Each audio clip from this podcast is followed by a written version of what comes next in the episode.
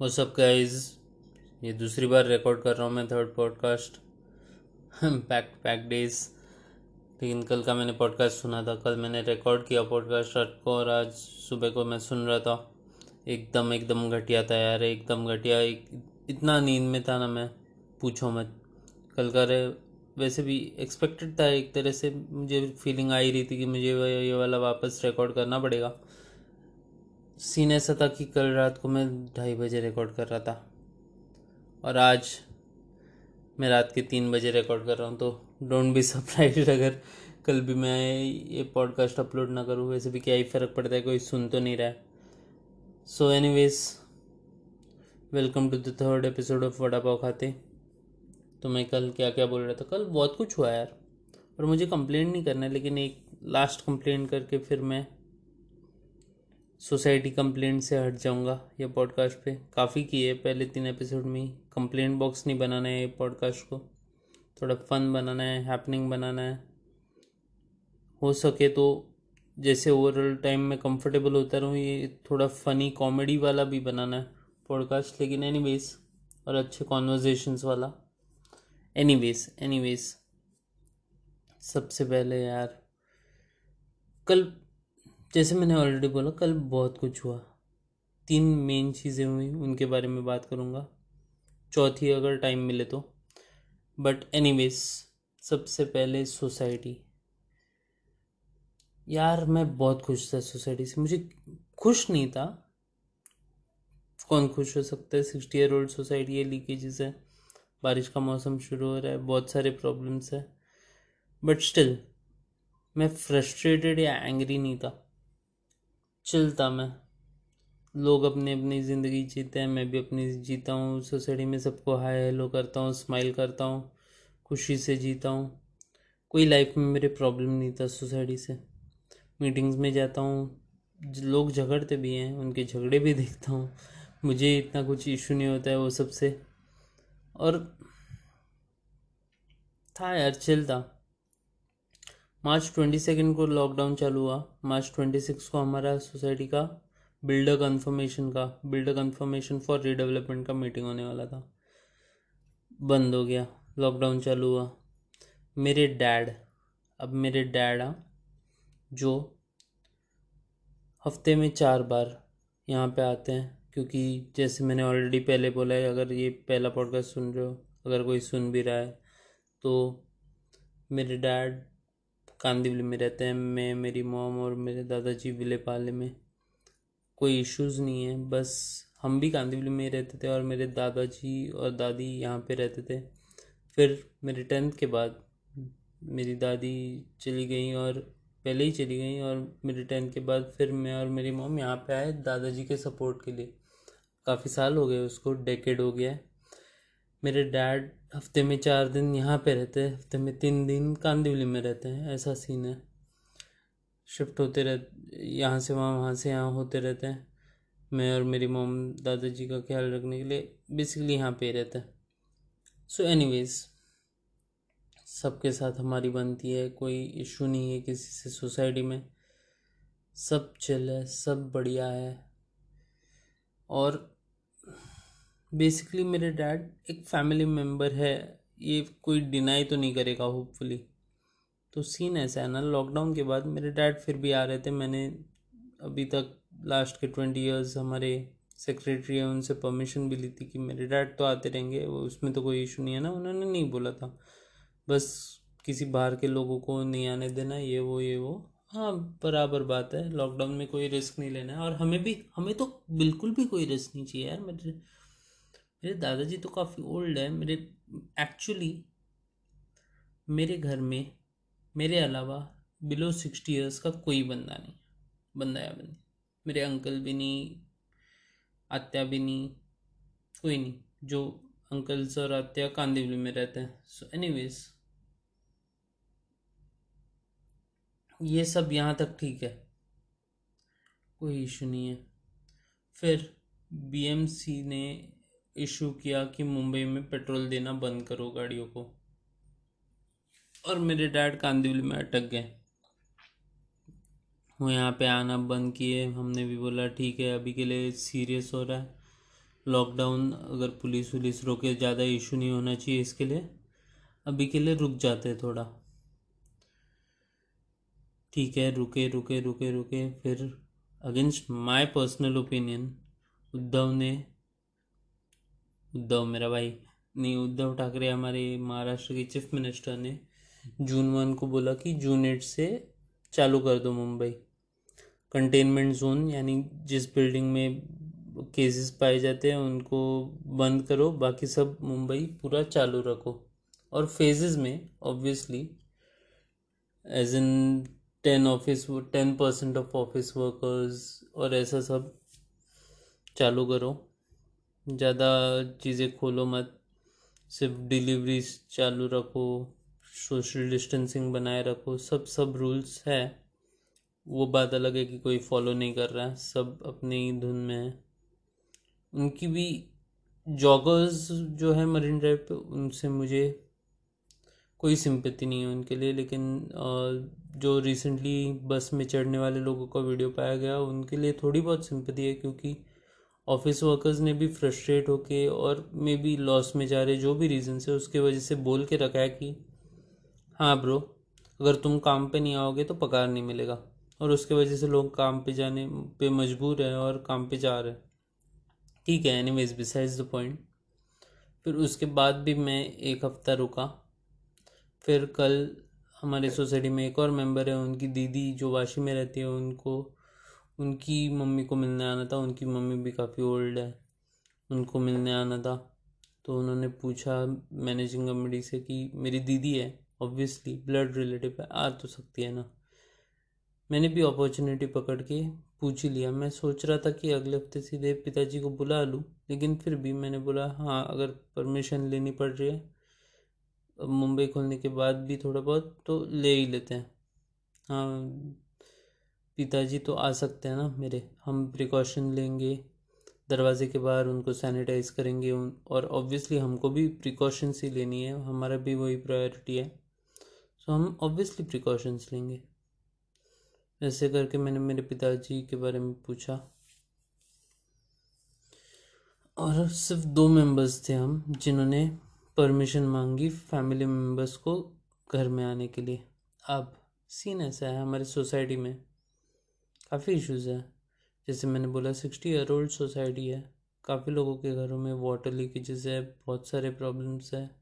उसके लिए सैनिटाइज करके सेफ्टी के साथ हम वर्कर्स को प्लम्बर हो इलेक्ट्रिशंस हो, जो भी लेबरर्स हो स्किल्ड लेबरर्स उनको सोसाइटी में आने दे रहे हैं with sanitization with protection for the work which is necessary and which I agree with what I don't agree with is the reply to my question that मेरे पिताजी आ सकते क्या हैं यहाँ पे? नहीं। No visitors are allowed till June thirtieth अच्छा। ठीक है। अगर मेरे, और मैंने बोला नहीं, और आगे जाके बोलूँगा भी नहीं, आगे कुछ, और सीरियसली भी कुछ सीरियस भी कुछ नहीं बोलना है पॉडकास्ट पे, बस इतना पूछना है, अगर मेरे डैड विजिटर है तो हमको कार पार्किंग का पैसा तो नहीं देना चाहिए ना? वो उसका रिफंड मिलेगा क्या? बस इतना बोल दो, काफ़ी है। एनीवेज आई गेस सॉरी अगर कोई ऑफेंड हुआ हो। आई गेस मैनेजिंग कमेटी पे भी काफ़ी प्रेशर है कि कोई ना कोई मेंबर से ऑब्वियसली रहेगा। और मैं ब्लेम भी नहीं करता ऑब्वियसली उन पर प्रेशर है, मुझे भी पता है, जो सेक्रेटरी थे मार्च के स्टार्ट में, मई के अप्रैल के स्टार्ट में जब मैंने पूछा था, वो अभी है भी नहीं सेक्रेटरी वो है, बस सेक्रेटरी नहीं है सोसाइटी के। सो एनीवेज ठीक है, जो भी है। बस विजिटर्स रियली थोड़े बेटर वर्ड्स यूज़ करो यार। चलो मूव ऑन करते हैं। नो नो रीज़न इस पे लगे रहने के लिए। जो हो रहा होते रहेगा। Anyways I will obey the rule जो उन्होंने निकाला है। तीस जून तक नहीं आएँगे डैड उनको भी बोला। देखते हैं, तीस जून के बाद क्या होता है।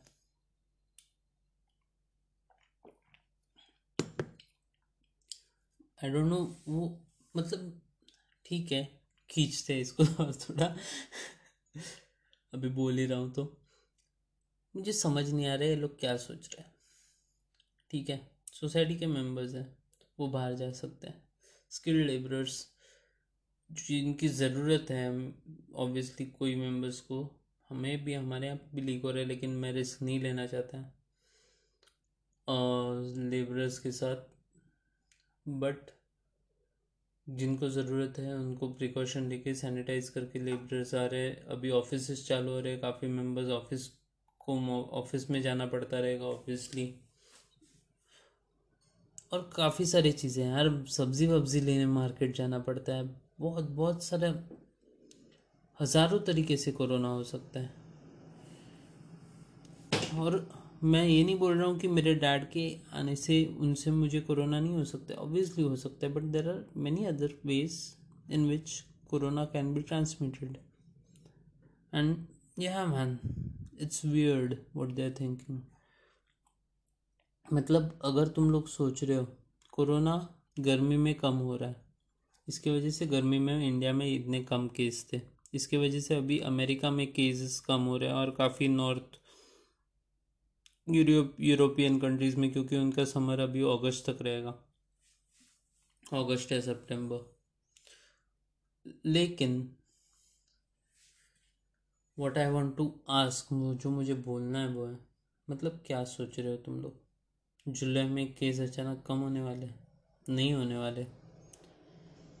ऑब्वियसली नहीं होने वाले और पता नहीं यार, देखते हैं। जुलाई में अलाउ किया तो अच्छा है। ठीक है, अब सीरियसली मूव ऑन करते हैं। मूव ऑन करते हैं एक और सीरियस सब्जेक्ट पे। मज़ाक नहीं कर रहा हूँ आई प्रॉमिस आई प्रॉमिस अगली बार से, अगले पॉडकास्ट से, अगले पॉडकास्ट से अगले एपिसोड से एकदम चिल रखूँगा। माँ कसम चिल रखूँगा। इतना कोई सीरियस सब्जेक्ट नहीं उठाऊँगा। बट ये वाला थोड़ा बनता है यार, क्योंकि ये बंदा ना ब्रो इसको मैं मानता हूँ। डेव चपेल मैं जानता नहीं था, मैं इंडिया में रहने वाला हूँ, मुंबई में रहने वाला हूँ। कोई रीज़न नहीं था मुझे इस बंदे को जानने का।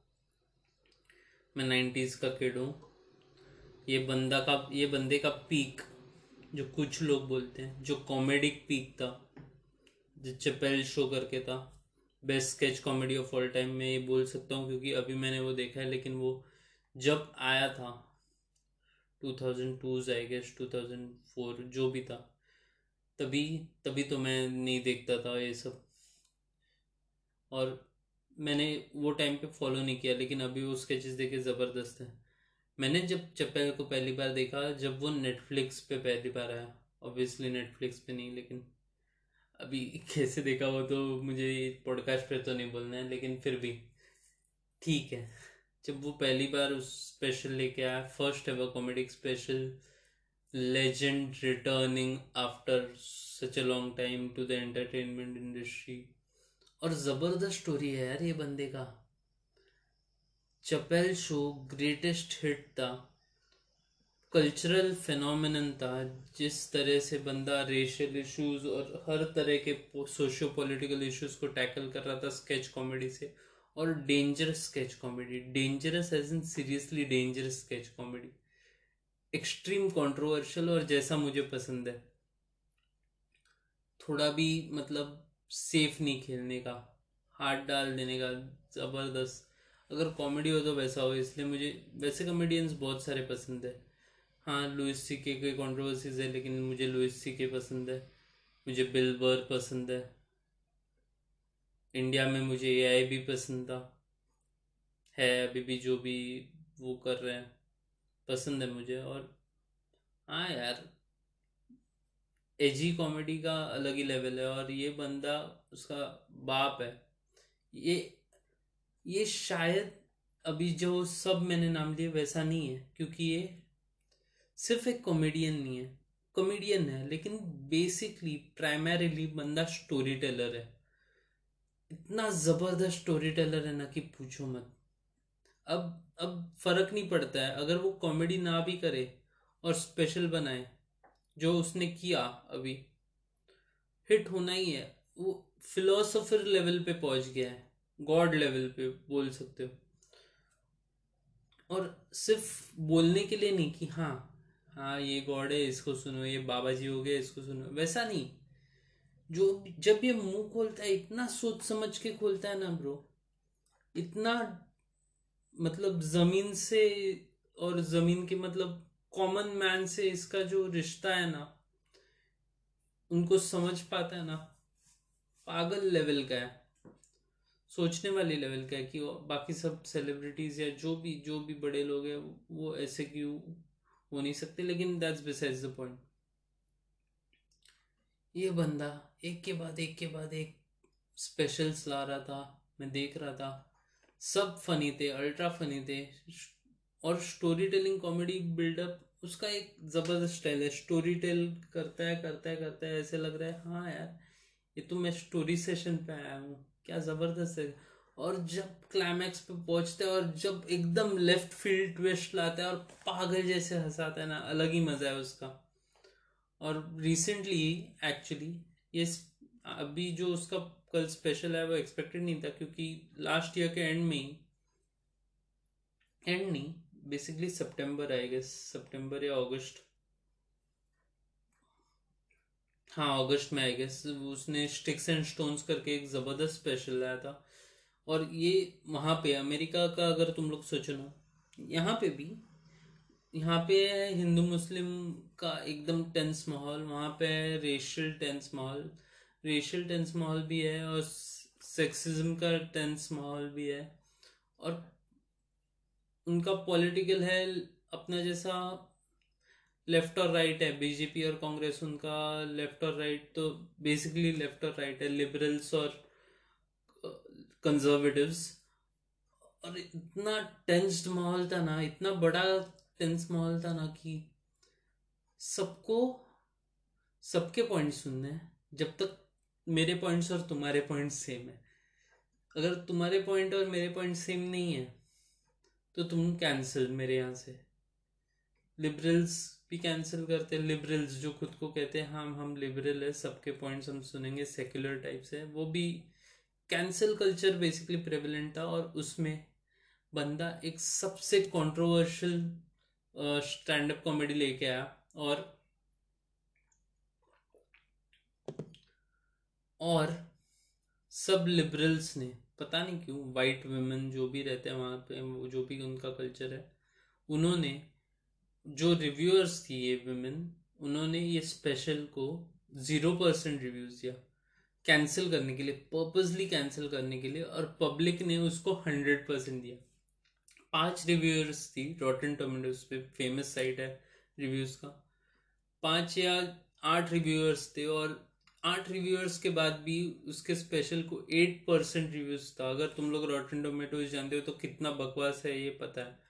और at the same time thousands thousands of audience reviews थे और सब हंड्रेड परसेंट ज़बरदस्त सीन्स था। और स्पेशल भी ज़बरदस्त था। One of the best specials of all time देखना ज़रूरी है। Sticks and stones sticks and stones but anyways वो बोला है तो अभी एक्सपेक्टेड नहीं था कि ये बंदा स्पेशल निकालेगा, लेकिन जो, जैसे सबको पता रहेगा, अब तक जॉर्ज फ़्लाइट का डेथ हुआ। हम इंडिया में इतना कुछ बात उठाते नहीं है, लेकिन उठाना चाहिए एक तरह से हम हम एकदम पैसिव रेसिस्ट हैं, हमको फ़र्क नहीं पड़ता है। काला हो, गोरा हो, लेकिन हम मज़ाक उड़ाते हैं, वो लोग का कालों का तो मज़ाक उड़ाते हैं। सब लोग का, और हमारे यहाँ पे भी एक कल्चर है स्किन केयर ब्रांड्स बोलो या पहले से बोलो, जहाँ पे फेयर स्किन को उठाया जाता है, लेकिन हम इतना सीरियस नहीं उसके बारे में और सही बात है, वहाँ पे इतना सीरियस है क्योंकि डिस्क्रिमिनेशन उतना ज़्यादा है। वहाँ पे हज़ारों सालों से लिटरली स्लीव्स स्लीव्स कॉन्सेप्ट अपने लिए थोड़ा एलियन हो सकता है, क्योंकि हम डायरेक्टली टैकल नहीं करते उसको स्कूल लेवल से एजुकेशनल लेवल से। ऐसा नहीं है कि औरंगज़ेब स्लेव्स रखता था या शिवाजी महाराज ने स्लेव्स को मुक्त ऐसे कॉन्सेप्ट्स नहीं है अपने यहाँ पे। हाँ अंग्रेज़ों ने हम पे राज किया, लेकिन स्लेवरी एज अ कॉन्सेप्ट अपने लिए कॉमन नहीं है इनग्रेन नहीं है अपने ब्रेन में। तो अपन समझ नहीं पाते हैं कि ब्लैक लोगों को स्लेव रखा और इल ट्रीट किया मतलब क्या किया। अगर किसी को पता नहीं है, किसी को नहीं समझता है कि मुझे क्यों फ़र्क पड़ना चाहिए ट्वेल्व ईयर्स या ट्वेल्व ईयर्स स्लेव देखो या जेंगो अनचेंड जैसे फ़िल्म देखो और देखो कैसे बकवास ट्रीट किया जाता, इंसान जैसे ट्रीट नहीं किया जाता। जैसे हमारे यहाँ पे एक तरह से शुद्र कास्ट को ट्रीट किया जाता होगा पहले। बेसिकली वैसे उनको ट्रीट किया जाता था प्लस उनको ज़ोर ज़बरदस्ती से वेब से मार के काम करवाते थे और सब गंदी हरकतें करवाते थे सो स्लेवरी इन ब्लैक इसलिए वहाँ पे इतना प्रेवलेंट है और अभी पुलिस ब्रूटैलिटी भी प्रेवलेंट है और एक पुलिस ने जॉर्ज फ्लॉइड करके ब्लैक मैन के गले पे अपना नी आठ मिनट फोर्टी सिक्स सेकेंड्स पे रखा। से फोर्टी सिक्स सेकेंड्स तक रखा। और अब स्पॉइलर ऐसा है। स्पॉइलर बोल नहीं सकते, लेकिन हाँ एक तरह से स्पॉइलर ऐसा है, क्योंकि मुझे भी ये पता नहीं था जब मैंने स्पेशल का नाम पढ़ा। डेविड चैपल ने कल एक सिर्फ़ थर्टी मिनट्स का स्पेशल रिलीज़ किया और उसका नाम है एट फोर्टी सिक्स। और तुम वो स्पेशल सुनो। कॉमेडी नहीं है फनी नहीं है। लेकिन ये बंदा इतना ज़्यादा ज़्यादा ज़्यादा अलग लेवल पे क्यों है बाकी सबसे? ये तुम लोग को स्पेशल सुन के समझ में आएगा। जिस तरह से बंदे की स्टोरी टेलिंग है, जिस तरह से कनेक्शन है, जिस तरह वो नंबर्स के कनेक्शंस लगाता है वहाँ पे, जिस तरह से वो रेस को रेशियल इनक्वालिटी और पुलिस ब्रूटैलिटी को टैकल करता है, जिस तरह से सिर्फ़ नंबर्स के कनेक्शन नहीं लगाते बट हिस्ट्री के, और years and years and years and years of time एक साथ एक टाइम में कैसे लाता है? सब सब सब मास्टरफुल है। और अगर स्टिक्स एंड स्टोन्स उसका बेस्ट स्पेशल था, मैं बोला अभी शुरू में तो मैंने मेरा माइंड चेंज किया है कल का स्पेशल देख के। दैट इतना पावरफुल चीज़ मैंने आज तक नहीं सुना है कभी। और सुना भी रहेगा तो अब याद नहीं है, क्योंकि इसने उस चीज़ को ओवरटेक किया है सीधा।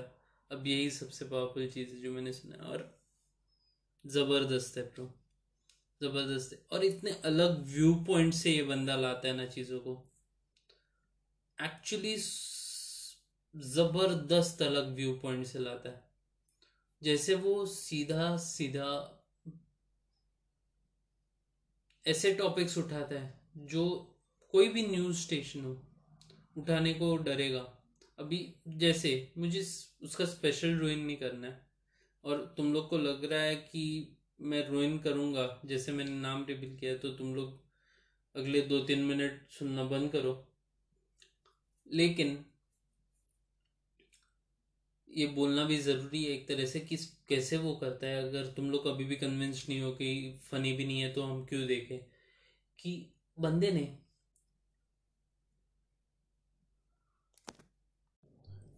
बंदे ने जॉर्ज फ्लॉइड की बात तो उठाई। और ज़बरदस्त तरीके से उठाई। इतना पावरफुल स्टार्ट मैंने सुना नहीं था। लेकिन उसके बाद कोई भी कोई भी, अब फ़िलहाल अगर तुम लोगों को पता नहीं है तो यूएसए में पागल जैसे हर स्टेट में फिफ्टी फिफ्टी थाउज़ेंड लोग बाहर निकल रहे हैं और प्रोटेस्ट कर रहे हैं पीसफुल प्रोटेस्ट कर रहे हैं राइट्स हो रहे हैं शॉप्स को लूट, लूटा जा रहा है।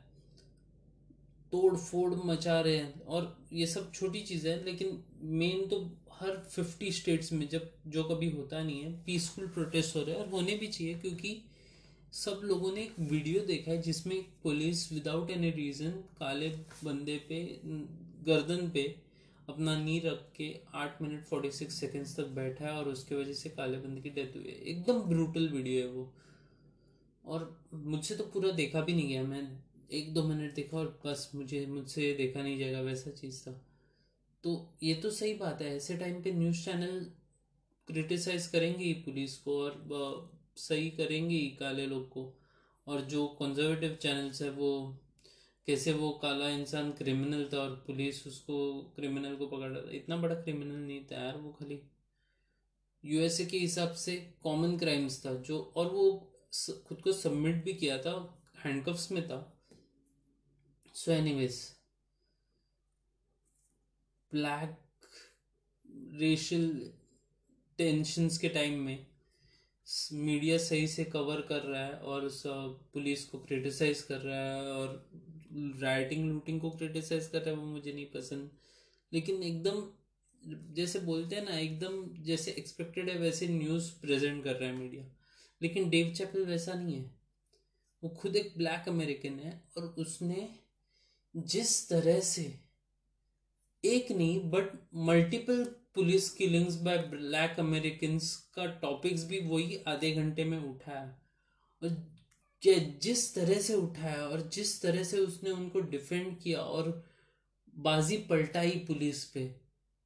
और मैं अग्री करता हूँ जैसे उसने किया और अनबिलीवेबल था वो। मैं मैं रियली शॉक था।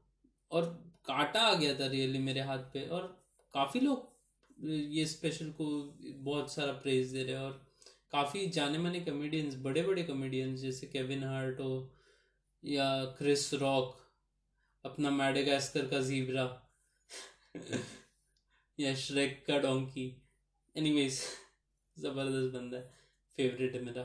वॉइस एक्टिंग में तो है ही और एक्चुअल एक्टिंग में भी और स्टैंड अप कॉमेडी में भी.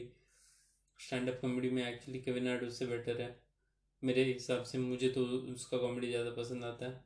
मैं क्रिस रॉक को सुनता हूँ तो बेसिकली मुझे डोंकी या जिब्रा ही सुनाई देता है, जैसे वही कॉमेडी कर रहा है। लेकिन anyways besides the point ये सब लोगों ने उसके स्पेशल को काफ़ी प्रेस किया और उसने जिस तरह से मीडिया को भी क्रिटिसाइज किया है मीडिया मेंबर्स ने भी हाँ बोला है कि भाई और वो कुछ बोल भी नहीं सकते जब देव चैपल तुम्हारे बारे में क्रिटिसिज्म कर रहा है कि हाँ यार, कर रहा है, सही बात है। ऐसे उनको भी बोलना पड़ा। और हम भी इम्प्रूव करेंगे ऐसा सब कवरेज के हिसाब से, क्योंकि ninety five percent coverage rioting और लूटिंग का था और basically ninety five percent of the people were doing peaceful protest तो वो एक गलत चीज़ था। जो हो रहा था वहाँ पे। मुझे भी नहीं पता था। फिर मैंने कल रिसर्च किया, उसका स्पेशल देख के मैं वो रैबिट होल में चला गया। वो सब क्या हो रहा है वहाँ पे वो देखने के। ज़बरदस्त स्पेशल था यार। ज़बरदस्त स्पेशल था। एक्चुअली तुम सबको देखना चाहिए। और टेक ओवर किया उसने न्यूज़ को। बाकी सब बाजू में चला गया। एक और जो हो रहा था, और ये मेरा मेरा पर्सनल फेवरेट है। बेस्ट नहीं है, लेकिन पर्सनल फेवरेट है। बिल बर का नया मूवी है मेरा फेवरेट कॉमेडियन है हिकलर है, बंदा बुली है यार मतलब हाँ तू मेरे पे आएगा, मैं दिखाता है तेरे को, ऐसे टाइप का बंदा है वो, और कॉमेडियन है। ज़बरदस्ती में क्राउड के लोगों को का मज़ाक उड़ाएगा, फुकट का उल्टा बोलेगा छोटी छोटी बातों पे मज़ाक उड़ाएगा, छोटे पंज मारेगा, और फिलोसॉफिकल भी है अच्छा वेल रेड बंदा है। और ज़बरदस्त मूवी ला रहा है। पीट डेविडसन एक और कॉमेडियन के साथ, और जेडा पैटो ऑब्वियसली डायरेक्टर है। जेडा पैटो ज़बरदस्त बंदा है। तुम लोग को जोना हेल पता है सेथ रोगन पता है, सबको सबको, ये सबको जेम्स फ्रैंको बेसिकली सबको स्टार्ट मिला है तो जेडा पैटो से। उन सबका पप्पा है वो। बट एनीवेज बिल उसकी मूवी में किंग ऑफ़ स्टैटन आइलैंड करके पीट डेविजन का ऑटोबायोग्राफिकल टाइप मूवी है।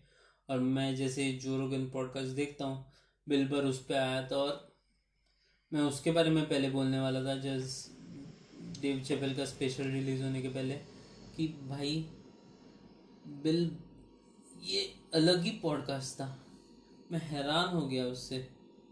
मतलब सब फनी चीज़ें थी, सब फनी चीज़ें थी। कार के बारे में बात की, वो लोग ने फाइट्स के बारे में बात की और ज़बरदस्त इंफॉर्मेशनल था वो। माइक माइक टाइसन के फाइट्स की बात की इवेंडर होलीफील्ड की शुगर रे लेनर्ड अलग अलग अलग अलग फाइट्स की बात की, फिर प्रेइंग मैंटिस की बात की मैंटिस एज एन एनिमल है।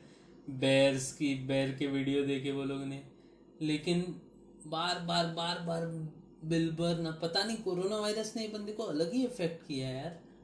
जो मुझे पसंद है और जो सब लोगों को बिलबर की कॉमेडी जिनको पसंद है, उनको पसंद है कि बिलबर एकदम कन्फ्रंटेशनल टाइप कॉमेडियन है और वो अलग पॉइंट्स लाता है। जैसे वो मीटू मूवमेंट जब चल रहा था दो साल पहले बिलबर एक ही कॉमेडियन था जो कॉन्फिडेंस से तब बोला। डेव चैपल भी बाद में टॉपिक उठाया, लेकिन बिलबर पहले बोला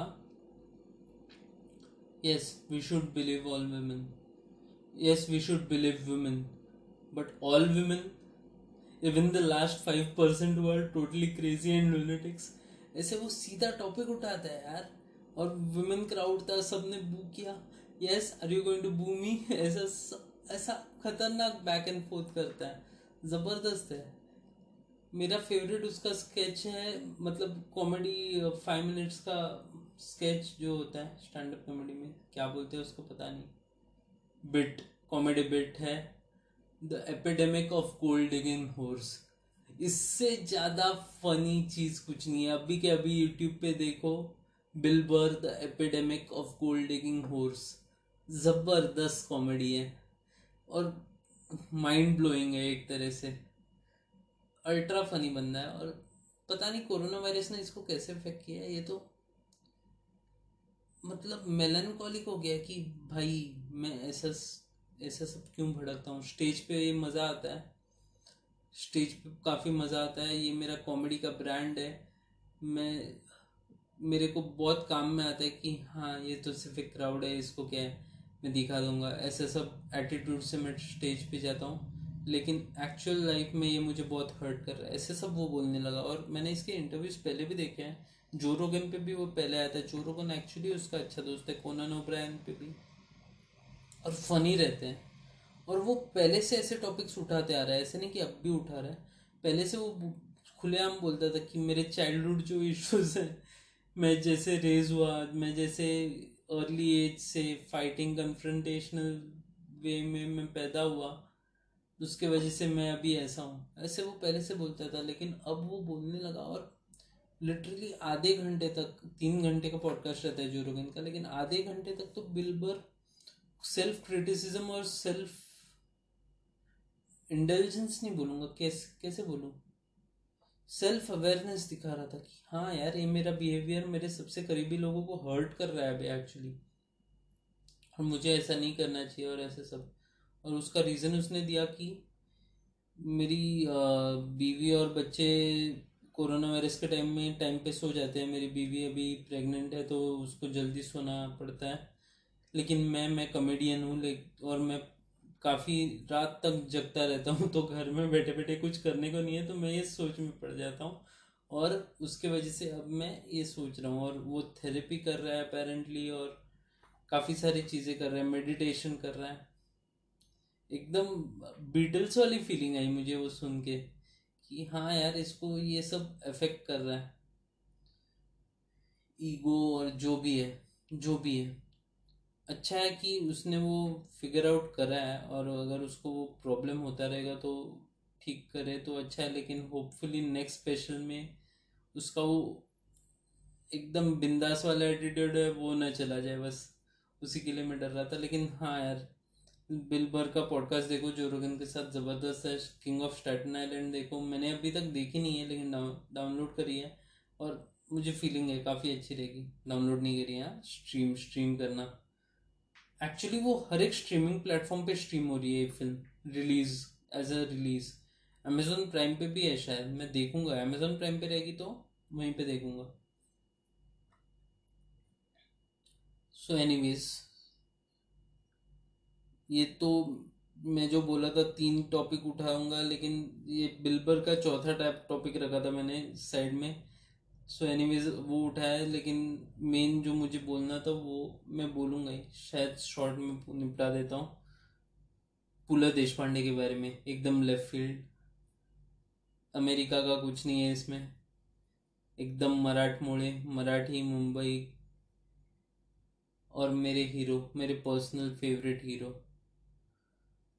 पुला देश पांडे जैसा दूसरा इंसान नहीं। और अगर तुम लोग मराठी नहीं हो तुम लोग को पता नहीं है। कोई बात नहीं। तुम लोग को शायद इंटरेस्ट भी ना आए और अभी और अभी अगर तुम लोग स्टार्ट करोगे ना तुम लोग को शायद पसंद भी नहीं और तुम लोग पढ़ोगे भी कैसे? यार मराठी में ही सब मज़ा है। सो so, मैं मैं सोच रहा था पॉडकास्ट चालू करने के पहले भी सोच रहा था कि ये बात मैं इसलिए सिर्फ़ मराठी में बोलूँ कि नहीं। बट एनीवेज तुम लोग को सभी को इन्फॉर्मेशन तो होना चाहिए ये बंदा कौन है? अगर तुम लोग आगे जाके कुछ करो भी नहीं इसके बारे में लेकिन इंडिया का सबसे पहला स्टैंड अप कॉमेडियन है बंदा, मेरे लिए तो। मेरे लिए तो इम्पोर्टेंट है क्योंकि मैंने एक्चुअली कुछ रिसर्च नहीं किया है इस चीज़ पे, लेकिन हाँ यार, मुझे तो नहीं लगता कोई इसके पहले रहा रहेगा। दूरदर्शन पे बंदे ने स्टैंड अप कॉमेडी की है यार। उसको स्टैंड अप कॉमेडी ऑब्वियसली नहीं कहते थे, कथा कथन कहते थे। प्रोग्राम का नाम क्या था? निबड़क पुला था आई गेस निबड़क पुला एज इन मराठी में निबड़क एज इन गिने चुने। पुला देशपांडे ने काफ़ी काफ़ी बड़ा मतलब राइटिंग लाइब्रेरी है उनकी, एक तरह से बोल सकते हैं। और उसमें से वो गिने चुने उनके सबसे फनीएस्ट किस्से दूरदर्शन पे बोलने वाले थे और एकदम स्टैंड अप फील था। उनका एक ऑडियंस रहेगा, वो एक स्टेज पे रहेंगे। और ये स्टोरीज बताएँगे और ज़बरदस्त स्टोरीज है, एक के बाद एक। मैंने पर्सनली बचपन से पुलिस से मैं नोन रहा हूँ। मेरे फैमिली मतलब मेरे दादाजी, उनके फ्रेंड थे। उनके काफ़ी घर गए। पूला देश पांडे भी यहाँ पे विले पार्ले में हमारे घर आए हुए हैं काफ़ी बार। और वैसे सब फैमिली रिलेशंस थे। रिलेशंस ऐसे नहीं थे, बस as a friend time to time मिलने आए थे आई गेस और मिलने जाते थे और हमारी फैमिली उनके प्रोग्राम्स देखने भी जाती थी आई गेस ये सब मैं पैदा होने के पहले की बातें हैं। तुम जितना मैंने मेरे फैमिली से सुना है, यही सब बोल रहा हूँ मैं। सो एनी वेज इंटरेस्ट तो काफ़ी पहले से था। और बचपन से ही मैंने उनके बुक्स पढ़े हैं। हमने उनके नाटक भी देखे हैं और जी मराठी पे उनके स्पेशल्स आते थे, वो सब भी देखे हैं। और अभी रिसेंट में सबसे रीसेंट और ये इसलिए मेरे लिए बहुत स्पेशल है। और मैं ये सब क्यों उठा रहा हूँ वो भी बोलूँगा मैं लास्ट में लेकिन रिसेंट में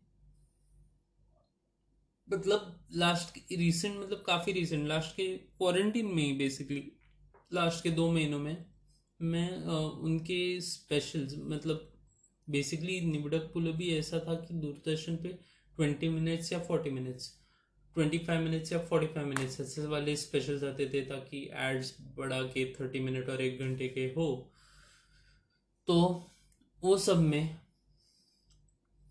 वो सब अभी काफ़ी सारे जैसे भी हो यूट्यूब पे है और वो मैं मेरे दादाजी को रात को दिखाता रहता हूँ। और हर रात हम बेसिकली हर रात क्वारंटीन की, उनको रात को मलम लगाना पड़ता है सोने के पहले तो। मलम लगाते टाइम मैं पैरों को और पीठ को, मैं वो एक कोई भी उनका रहेगा पुला देश पांडे का स्पेशल वो लगा देता हूँ। स्पेशल एज इन एक कथा बेसिकली लगा देता हूँ और दादाजी को वीडियो भी दिखता है और मैं भी सुनता हूँ और बहुत मज़ा आता है। बहुत ज़्यादा मज़ा आ रहा है ये सब करने में। और तुम लोग को अगर इंटरेस्ट है तो सबसे फेवरेट मेरी सबसे फेवरेट पर्सनल फेवरेट है हरी तात्या। फिर काफ़ी सारे हैं, सखाराम घटने हैं, सखाराम घटने अलग ही फनी सीन है। मेरा शायद फेवरेट कोट है उसमें कि, पुस्तकाशी एकनिष्ठ रहा आणि जीवनाशी बुक्स के साथ एकनिष्ठ रहो और जीवन के साथ भी। वैसे बेसिकली वो कोट है और एकदम मेरे लिए पर्सनली काफ़ी इम्पोर्टेंट कोट है और और काफ़ी सारे यार उनके। म्हैस करके एक ज़बरदस्त है बटाट्याची चाळ का गच्ची झालीच पाहिजे फिर सकाराम गट ने मैंने बोला चितळे मास्टर, अंटू बर्व, और और क्या कहते हैं यार, पेस्टन काका माझे पौष्टिक जीवन, मी आणि माझा शत्रु शत्रुपक्ष सब सब सब के सब, जो जो दिल में करे देख लो यार, ज़बरदस्त है सब।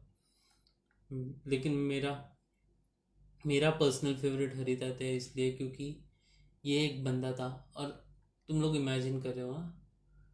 पुल पांडे 1919 के बॉर्न है प्री इंडिपेंडेंस और हरी तात्या उनके दादाजी के फ्रेंड हुआ करते थे और उनके एक, एकदम बचपन में ये बंदा उनके और उनके भाइयों को यानी पुला देशपांडे और उनके भाइयों को शिवाजी महाराज और संभाजी और तानाजी मालूसरे और जो भी जो भी है Maratha warriors the great Maratha warriors उनकी स्टोरी सुनाता था। और ऐसे जैसे पुला देशपांडे ने वो स्पेशल में बोला है ना कि हाँ एकदम first person point of view से, जैसे हरि तात्या ही शिवाजी महाराज के दोस्त थे हाँ शिवा, ऐसे बोलते थे स्टोरीज में, और जैसे शिव छत्रपति, ऐसे, जो भी जो भी था।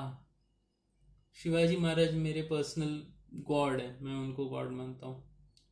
वो नहीं होते तो हम कोई भी मराठी इंसान यहाँ पे नहीं होते ऑब्वियसली नहीं होते। Over a period of time Mughals convert कर ही देते लेकिन एनीवेज जो भी है,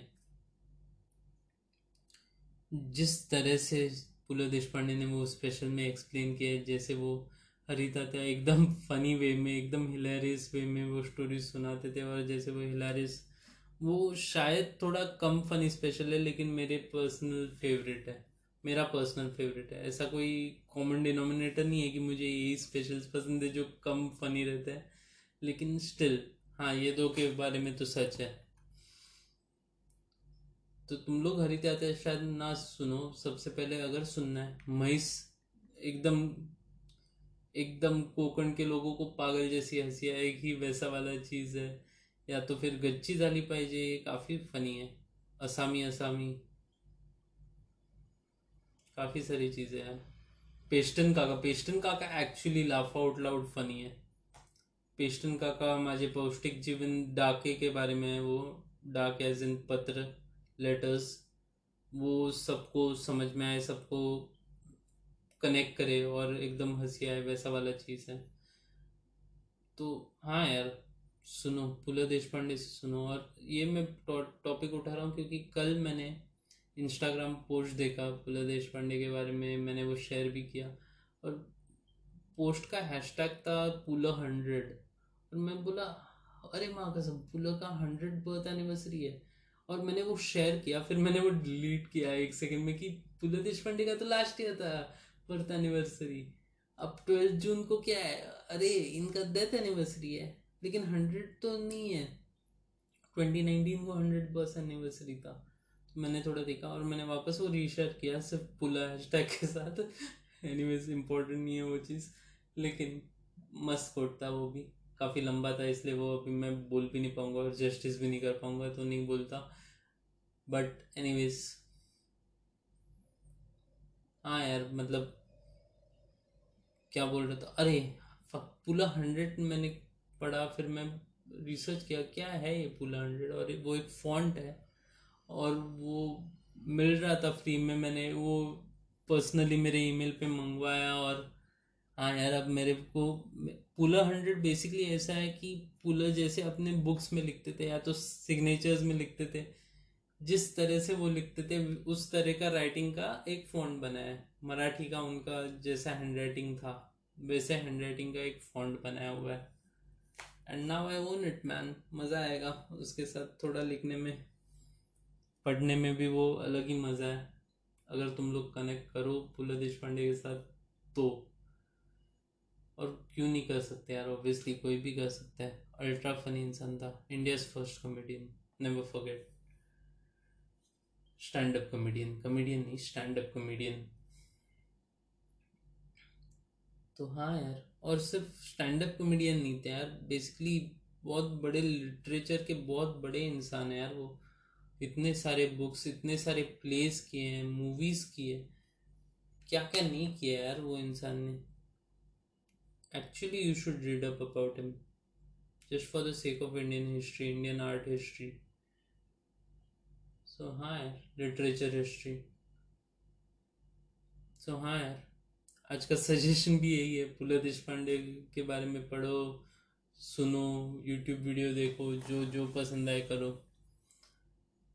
और हाँ finally last but not least अगर तुम लोग को ये, तुम लोग में से कोई भी ये पॉडकास्ट सुन रहा है, और वो भी अभी तक स्टार्ट से एंड अभी तक सुन रहा है, या सीधा एंड पे आया हो, कोई प्रॉब्लम नहीं है मुझे। Rahul dot S V Patil R H U L dot S V P A T I L ये मेरा इंस्टाग्राम हैंडल है, उस पर आके बस फॉलो करने की भी ज़रूरत नहीं है, मैं वहाँ पे ज़्यादा कुछ पोस्ट नहीं करता हूँ, लेकिन हाँ आके बता तो दो कि हाँ मैंने तेरा पॉडकास्ट सुना, तू ऐसे ऐसे इम्प्रूव कर सकता है, ऐसे ऐसे सही लगा मुझे या गलत लगा मुझे, ऐसे मत कर, ऐसे कर। जो भी दिल करे बता दो मुझे, मैं इम्प्रूव करने का ट्राई करूँगा, ये मेरा थर्ड ही एपिसोड है। आगे बहुत सारे एपिसोड्स करने हैं, बहुत इम्प्रूव करना है तो हाँ यार प्लीज़ प्लीज़ आके बताओ मुझे मैं कैसे इम्प्रूव करो। So anyways that's that for today आज के एपिसोड में इतना ही। फोर्टी फाइव मिनट्स तक चला यार ये तो। काफ़ी सारा वड़ा पाव खा के हो गया रहेगा तुम्हारा। तो हाँ this was the third episode of vada pav खाते हैं।